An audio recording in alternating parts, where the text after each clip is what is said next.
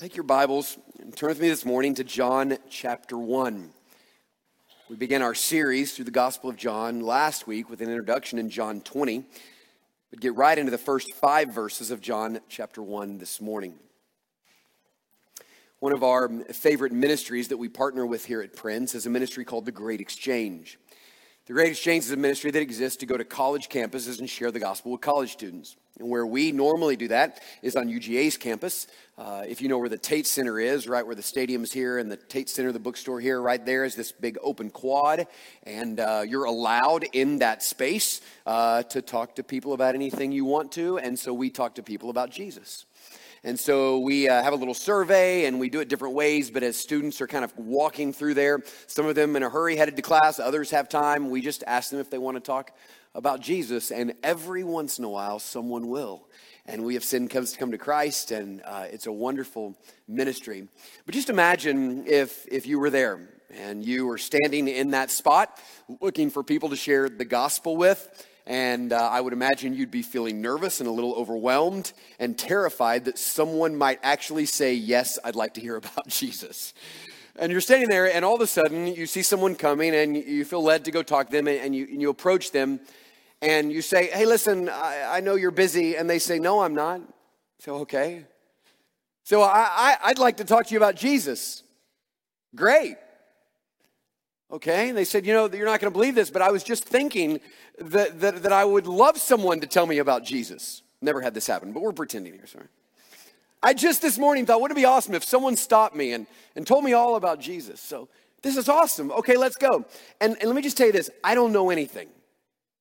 I know nothing about Jesus. I didn't grow up in a Christian home. I've heard his name. I literally know nothing about Jesus. So why don't you just why don't you just kind of start from the beginning and tell me everything? After feeling completely overwhelmed uh, and probably dripping sweat, uh, my question would be, where would you start? Where, where do you start? Uh, particularly in this increasingly secular age in which we live, more and more people know nothing about Jesus. And so if they ask you about Jesus, you get an opportunity to share Jesus, where do you start?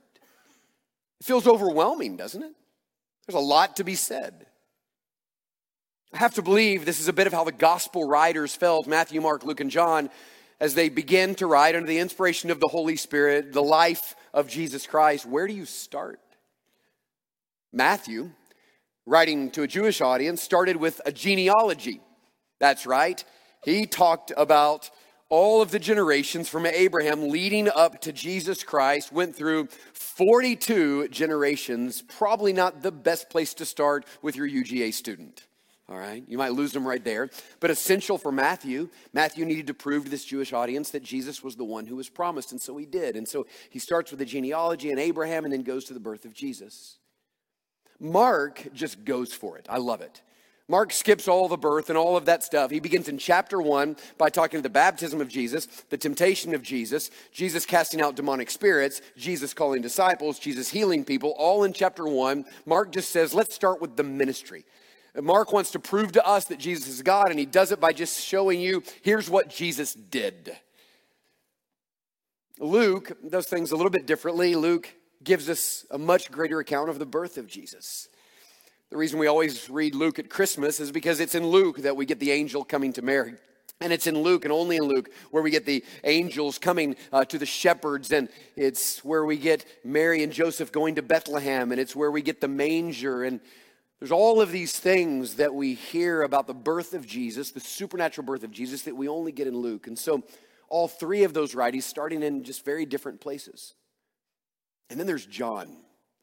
We talked last week about how John is different than any of the other gospels. The first three are called synoptic gospels. They're very similar. John shares almost nothing with those three. John, probably written last, decides, I'm going to write something distinct and unique. And so he completely skips the genealogies. He skips the Old Testament prophecies. He skips anything at all about the birth of Jesus Christ or the growing up of Jesus Christ or anything about the parents or the angels or the shepherds or the glory to God in the highest. Like none of that is in John. John actually starts before all of that. John starts with three of maybe the most familiar words to us in the Bible in the beginning. Now, right there, you might feel a little bit nervous that this is going to take a really long time. I mean, imagine if you had that conversation with that student, you said, Well, all right, let's go. In the beginning, that's going to be overwhelming. They're going to feel as if they better settle in. This is going to be really long. But it doesn't take John long because by verse 18, Jesus is 30 years old. 19, by verse 19. And so, in 18 verses, what is referred to as the, the prologue to the Gospel of John, John takes us to in the beginning, before time and space, before anything else existed, before anything was created, all the way to Jesus beginning his, his ministry in 18 verses. You say, why does John do that? And no one else does. Because as we saw last week, John's goal is not simply to give us the facts about Jesus. John's goal, according to John 20, 30, and 31, is he is writing that we might believe that Jesus is the Christ, the Son of God, and by believing we might have life in his name. What that means is that John is writing to convince you of something. He's trying to convince you that Jesus is God and Jesus is the Savior God sent and Jesus is the Savior God that you need, but he's also trying to convince you of this Jesus has come to give you life and life abundantly. That he is not simply calling you to make a decision or to pray a prayer. He wants Jesus to be a part of your life. He wants Jesus to be a daily reality. What John is trying to lead us into is what we said last week is living and loving union with Jesus.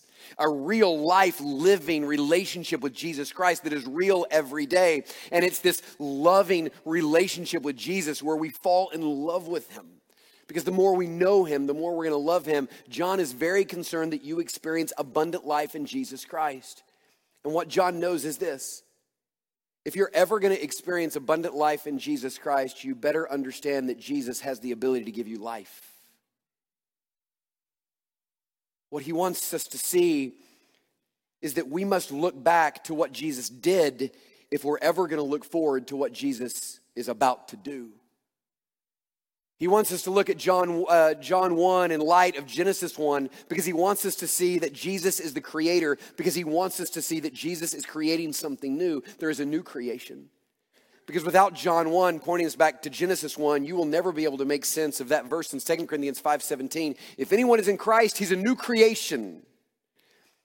Because there's the first creation, and with Jesus, there's a new creation that is coming.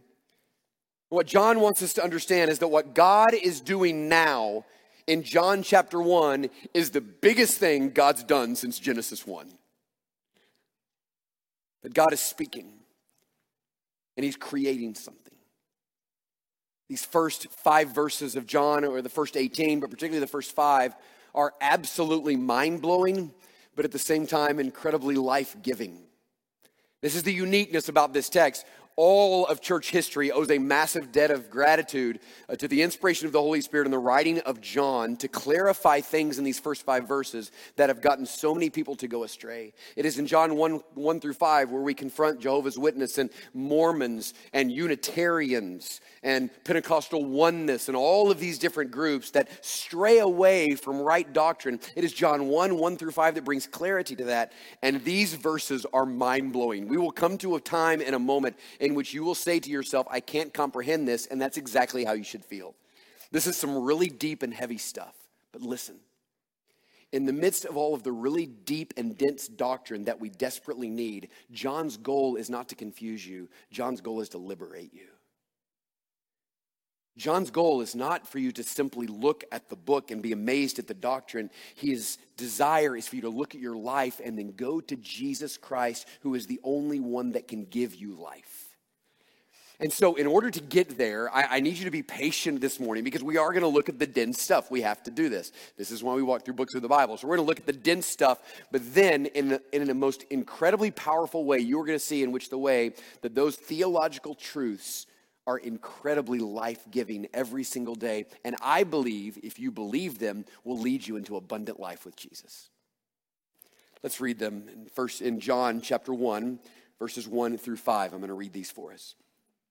In the beginning was the Word, and the Word was with God, and the Word was God. He was in the beginning with God. All things were made through him and without him was not anything made that was made. In him was life, and the life was the light of men. The light shines in the darkness, and the darkness has not overcome it. The way I want to do this this morning is I want to give you four words that help summarize John 1 1 through 5. I want to make sure you get these words down. These four words not only summarize the text, but these four words will show us why it's possible for us to experience, in a very real way, living and loving union with Jesus Christ.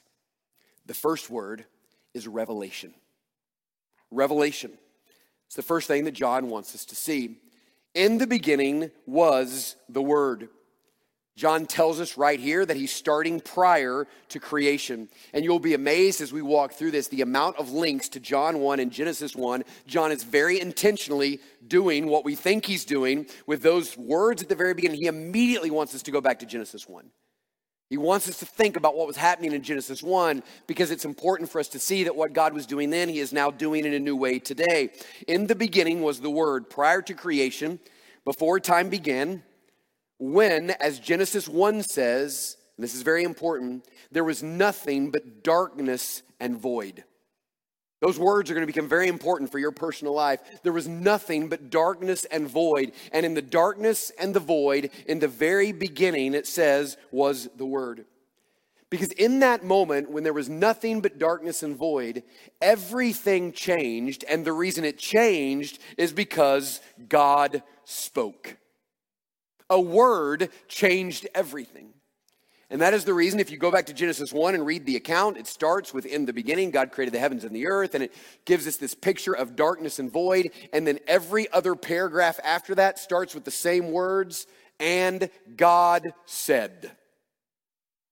And every time, time God says something, something happens. Every time God speaks, something new is created. Every time God speaks, something that has never been seen before comes into existence. Why? Because the power of the Word of God. And everything we see, and everything we have, and everything we've experienced in the world around us is all because God spoke. That's overwhelming. That's why Psalm 33 6 says that by the word of the Lord the heavens were made. The world was spoken into existence by the Word of God. And so it is with words that God creates. It is with words that God speaks into existence. It is with words that God takes the nothingness and the void of the world and turns it into something that is filled with life. But it is also by those words that God is making himself known. The heavens are declaring the glory of God. So, why has God created all of these things? So that in seeing them, we might see Him. That we might, some of His character and some of His nature might be known. This is Romans chapter 1. This is Psalm 19. That by beholding creation, we might see the glory of God. That God is speaking to us by what He has created. So He speaks and things are created. And by that speech and what is created, we begin to know more about God. We would never know God if it wasn't for words. If it wasn't for His word speaking things into creation and the word that He has given us to guide us into knowing Him, we can't know anyone without words. And so it is the word not only represents the power of God's ability to create with words, but God's desire, listen, for you to know Him. God wants you to know Him. God longs for you to know Him and to be clear about Him and to be ever increasing in your knowledge of Him. So there's two reasons he starts with this idea of in the beginning is the word because first of all he wants us to know by in the beginning that Jesus who is the word of God has no origin. Jesus has no beginning. There is never a time in which Jesus was not. He always has been. His existence is beyond time and space. Jesus Christ has eternally existed. So, in the beginning, before anything else was, the Word was.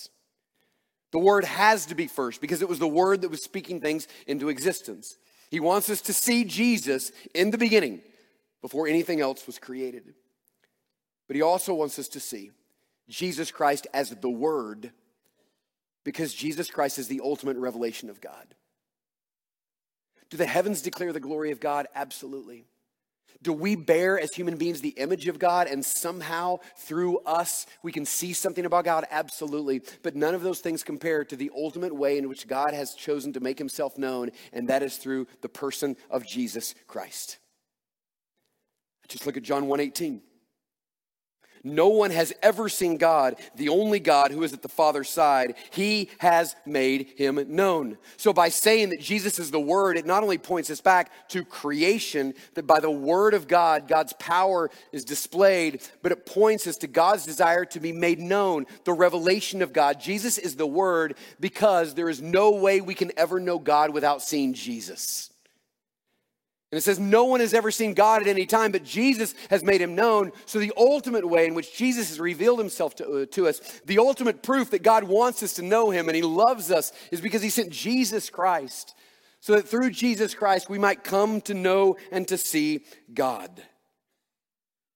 What he's saying here is the same thing that we see in Hebrews chapter 1 that God has spoken in many times and in many ways, but now he has spoken to us through his son, Jesus Christ.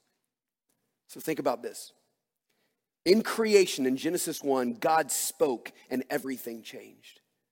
What John wants us to see is this God has spoken again in the person of Jesus Christ, and everything is about to change. He spoke and something was created. He is speaking again, and there's about to be a new creation that only Jesus could give. He's the ultimate word of God. And so John does not start with Jesus as the Son or Jesus as the Lamb. He starts with Jesus as the Word revelation. The second word is this it is union. Get that down. It is union. Union describes the next phrase. In the beginning was the Word, the revelation of God, and the Word was with God, and the Word was God. Two very important words there with and was, saying two different things. The word was with, I circled that word, God, and was God. Now, with communicates presence. So we've already established that in the beginning, before anything existed, before time and space, eternally existing, never created, was Jesus Christ the Word. But now it says that the Word was with God, meaning that before time and space, Jesus was with someone else. Who was he with? He was with God. To which you say, Well, I thought he was God. He is God. Well, how can he be God and be with God? Well, I told you it's going to be tough, right? This is where theologians borrow this word uh, that is often used when you come to a text like this ineffable. It means something that is beyond our ability to rightly communicate with words. And you feel this way when you start to see this that Jesus was with God and Jesus is God. But that shouldn't be totally new to us.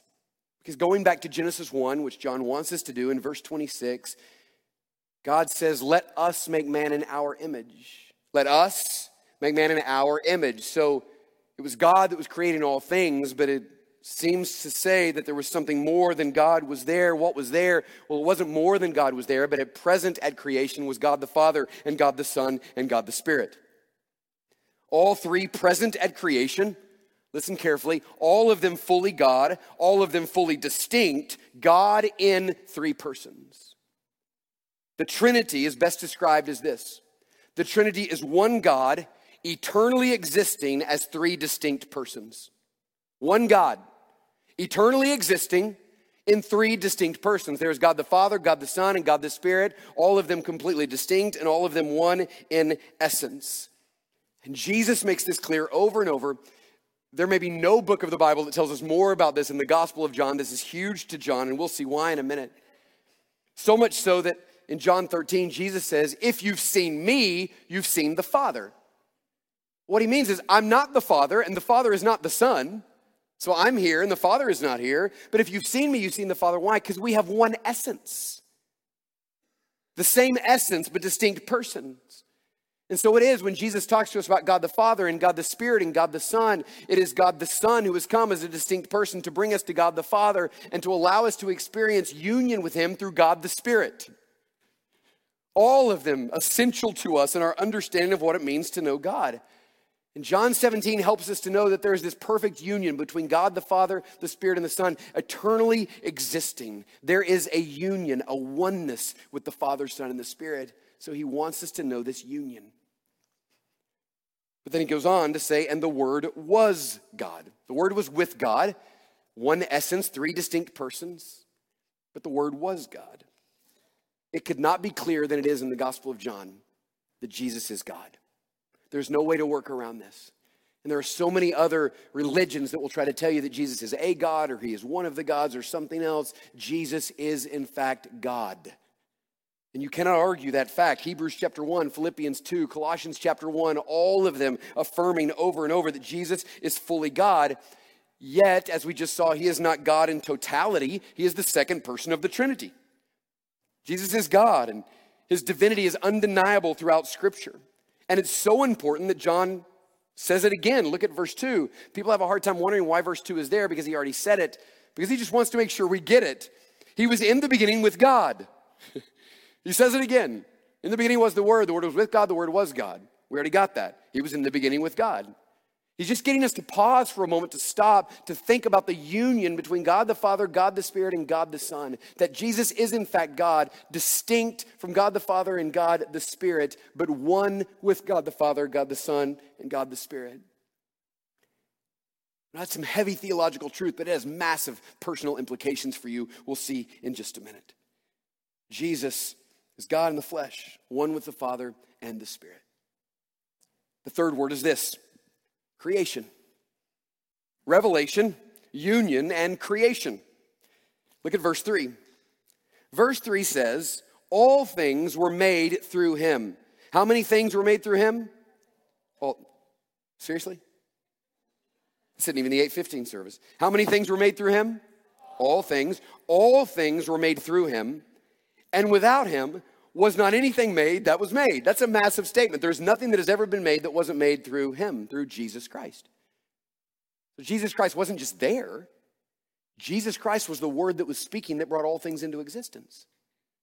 Colossians 1 makes this very clear. There's nothing that existed without the word of Jesus Christ. Jesus is what we would call the agent of creation. Jesus is the one who is speaking, and the world was existing, and there was nothing that has ever been made that was made, was not made by Jesus Christ. There's a very important word you might have noticed in verse 3. It's used three times. All things were made through him. Without him was not anything made that was made. This is another way in which John links us to Genesis 1. He does this intentionally. This word is used 11 different times in John chapter 1. 11 times. And it's used and translated different ways, but that same Greek word is used 11 times. That word is also used 23 times in Genesis 1. So he wants us to read John 1 and immediately be going back all the time, right at the in the beginning, throughout as we read this to say, man, this sure is pointing us back to Genesis 1 because it is. And the word made there means to bring something into existence. To bring something into existence. And so everything that has ever existed has been brought into existence by the word of Jesus Christ. We use this word like that all the time. We we might say, honey, I made dinner tonight. Well, what does that mean? There was no dinner and now there is. I brought something into existence. Honey, I made a little extra money this week. What does that mean? There was no extra money and now there's some extra money. Why? Because I brought this into it. I, I have made some extra money. It means there was nothing, but now there was something. But this, this is a little different than that.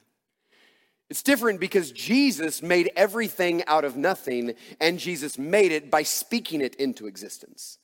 So you may have made dinner, but you didn't make it out of nothing. You had something. And you certainly did not speak it into existence, although that would be amazing. I was thinking this week that, you know, you talk about if you could have any superpower, what would it be? I've never thought about this one. What if you had the power to speak things into existence? Let there be dinner that all five kids like and eat. What an amazing thing. Just to speak it, and it is. I would use that all the time for all kinds of stuff. We can't do that. We can't make something out of nothing. It's impossible. And we certainly can't speak something into existence. But what John wants us to understand here is that Jesus did both. With a word of his mouth, something came from nothing. He spoke, and everything came into existence. And what he says is without him, there was not anything made that was made. Colossians 1:16 says all things were made through him and all things were made for him. Jesus is the agent of creation. And you say, "Why is that so important?" It's important because we look back to what Jesus spoke and what happened, and then we realize God is speaking again through Jesus Christ, and what he's doing is he's saying, "I've got a new word for you." And that word is as powerful as the word I gave in Genesis 1. There's about to be a new creation. I'm about to speak life out of nothing. And all of a sudden, we start to get this little feeling like, wait, this is not just theologically dense. This is really good. There's something really special here. The God that spoke in the creation is the God who is speaking in John chapter 1. And he said, I'm about to speak something new into existence that wasn't there. And it's something you could never do without me because he's the only one that can do it. And that leads us to our final word illumination. Revelation, union, creation, and illumination. That's verses 4 and 5 illumination. In him was life, and the life was the light of men. The light shines in the darkness, and the darkness has not overcome it. Now, he starts in verse 4 by saying, In him was life. We seem to have already established this because Jesus spoke everything into existence, and there's nothing that's ever been made that wasn't made through Jesus. But John could have used another word for life here. He could have used the Greek word bio, which is really a reference to biological life, and it would have made sense because we're talking about creation, right? We're saying that, that all biological life comes from Jesus, but that's not what John is saying. John uses a different word of life, zoe, a word that means fullness of life. It's beyond biological life, it, it's the life that we experience externally, it's the life we experience internally. It, it really is eternal and full life. So, what he's saying is this when Jesus spoke things into creation, he didn't just make biological life, he made life inside of us. And so Adam and Eve were not just physical beings that were existing, they were beings that had a right relationship with God. They were one with God, they were united with God. Why? Because there was life in them. It is one thing to have physical life, it is another thing to have spiritual life. And if you have physical life and not spiritual life, what the Bible would say is that you're walking dead. You're dead in your trespasses and sins. Can you walk? Sure, because you have biological life, but you don't have spiritual life. If you don't understand the difference between spiritual life and biological life, nothing in the Gospel of John will make sense because John revolves everything around that. So what he's trying to say here is in him was life. There was this fullness of life. So, so here's what he, he's getting to. That he says when, when, when Jesus spoke things into existence, he took the darkness and the void, and all of a sudden, with a word, fullness of life biological life and spiritual life was coming. And then he says this, and that life that he was speaking into existence was the light of men. And that makes sense. Because the very first thing God said was, Let there be light. Let there be light. That's the first word he spoke.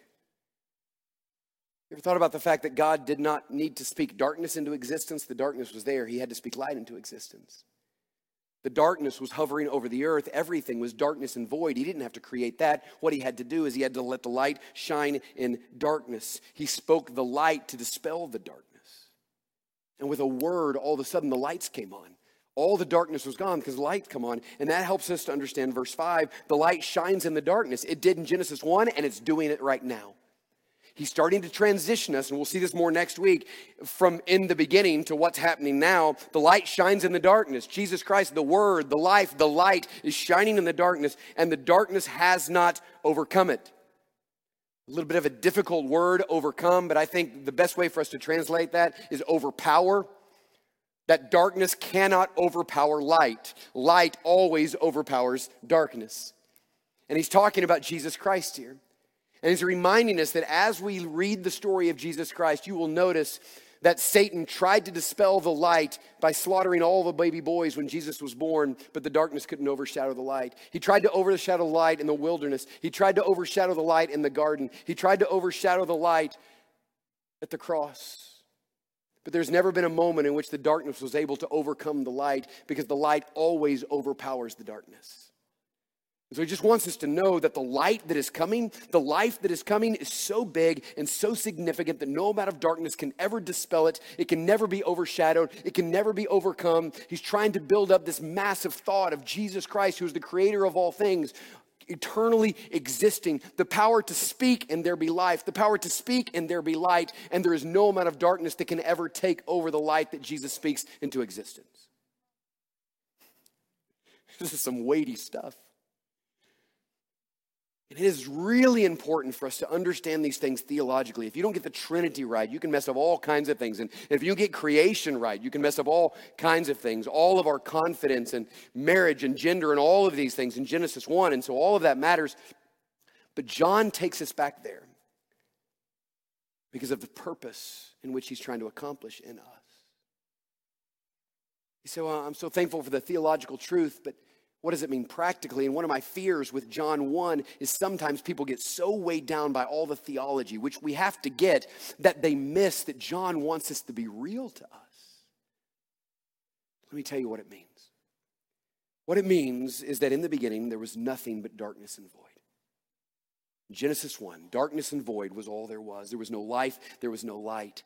And then, with a word, with just a word, the sun began to shine. The wind began to blow, the flowers began to bloom, the birds began to sing, and Adam and Eve began to love.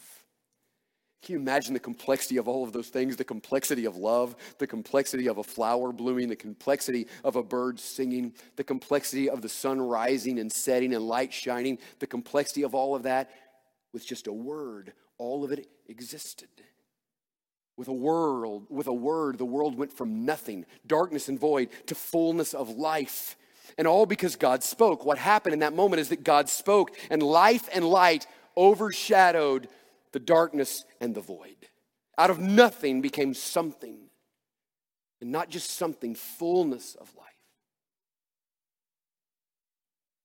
And now God is speaking again. He's speaking ultimately through his son, Jesus Christ, and his word is Jesus Christ. And what he is doing is the one who spoke life into existence, who brought light into the darkness, is the same one who has come to make a new creation. He is coming to the hearts of mankind, listen, which are marked by darkness and void. You read through the New Testament, all through the Bible, and you mark every time it talks about the hearts of mankind being dark and void, because if you have biological life but no spiritual life, inside of you, there is nothing but darkness and void. There is nothing in your life without Jesus but darkness and void. And who else but Jesus can come and bring life and bring light? No one.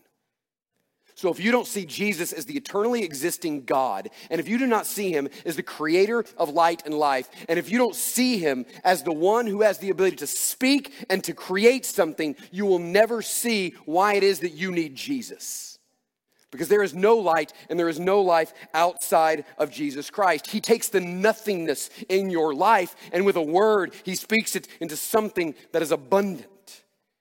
He has come to make us into new creations. He has come to bring us abundant life. And without Jesus, there is nothing left in you but darkness and void. But it's more than that. He has come to bring us to the Father and fill us with the Spirit. And so there's this union that the Trinity has, and it's so special and it's, it's marked by such oneness and completeness. But then when John wants to tell us about the union we can have with Jesus Christ, it's so rich and so full and so overwhelming that the only way he can describe it is telling us about the Trinity. So he goes to John 17 and he says, God, in the same way that we have eternally existed with his oneness, may they know this same oneness. And so, by understanding the relationship of the Father, Son, and the Spirit, it helps us to understand the kind of oneness and intimacy that God wants to have with us. This is why John 14, 23 says this Jesus says, If anyone loves me, he will keep my word, and my Father will love him. Listen. And we will come to him and make our home with him. God coming to reside inside of us through the sacrifice of the Son, brought into relationship with the Father, filled with the very Spirit of God, God coming to make his home in us. You know what that is? Living in loving union with God. That can be experienced in ever increasing measure. The closer we get to Jesus, the more we know it, the more we experience it. The reason that John 1 constantly brings us back to Genesis 1 is because of this. What Jesus did in creation, he has now come to do in you. Listen, what Jesus did in creation, he's now come to do in you. He wants to give life and light where there was nothing but darkness and void. He wants to give life and light where there is nothing but darkness and void. So let me ask you this Who else could do it but Jesus? That's what he wants you to see. He wants you to see that you desperately need life. You need the life of God. It's not enough to just live like an animal with your biological flesh. You need life inside of you, and you need life. You can't even see the glory of Christ unless He helps you to see it. 2 Corinthians chapter 4. You need life, and you need life. You can't speak that into existence. You can't work that into existence. Only God can do that. Do you think the constant affirmation of others is finally going to be what fills you up with life? Do you think the love of a spouse is going to be that one thing that finally fills you with life? You think an abundance of friendship or abundance of wealth or abundance of possessions or some title or some position, do you think that can speak life into your existence? No. The only thing that can do that is Jesus Christ. So, what John says is this I just want you to know the life that God has for you. I want you to know full, abundant life. But I have to start in the beginning because if I don't, you will go to a thousand other things and miss the only person that can give it to you, and his name is Jesus Christ. And without him, there is nothing but darkness and void. But with him, there is a new creation inside of us that begins to experience abundant life. Let's bow our heads and close our eyes this morning.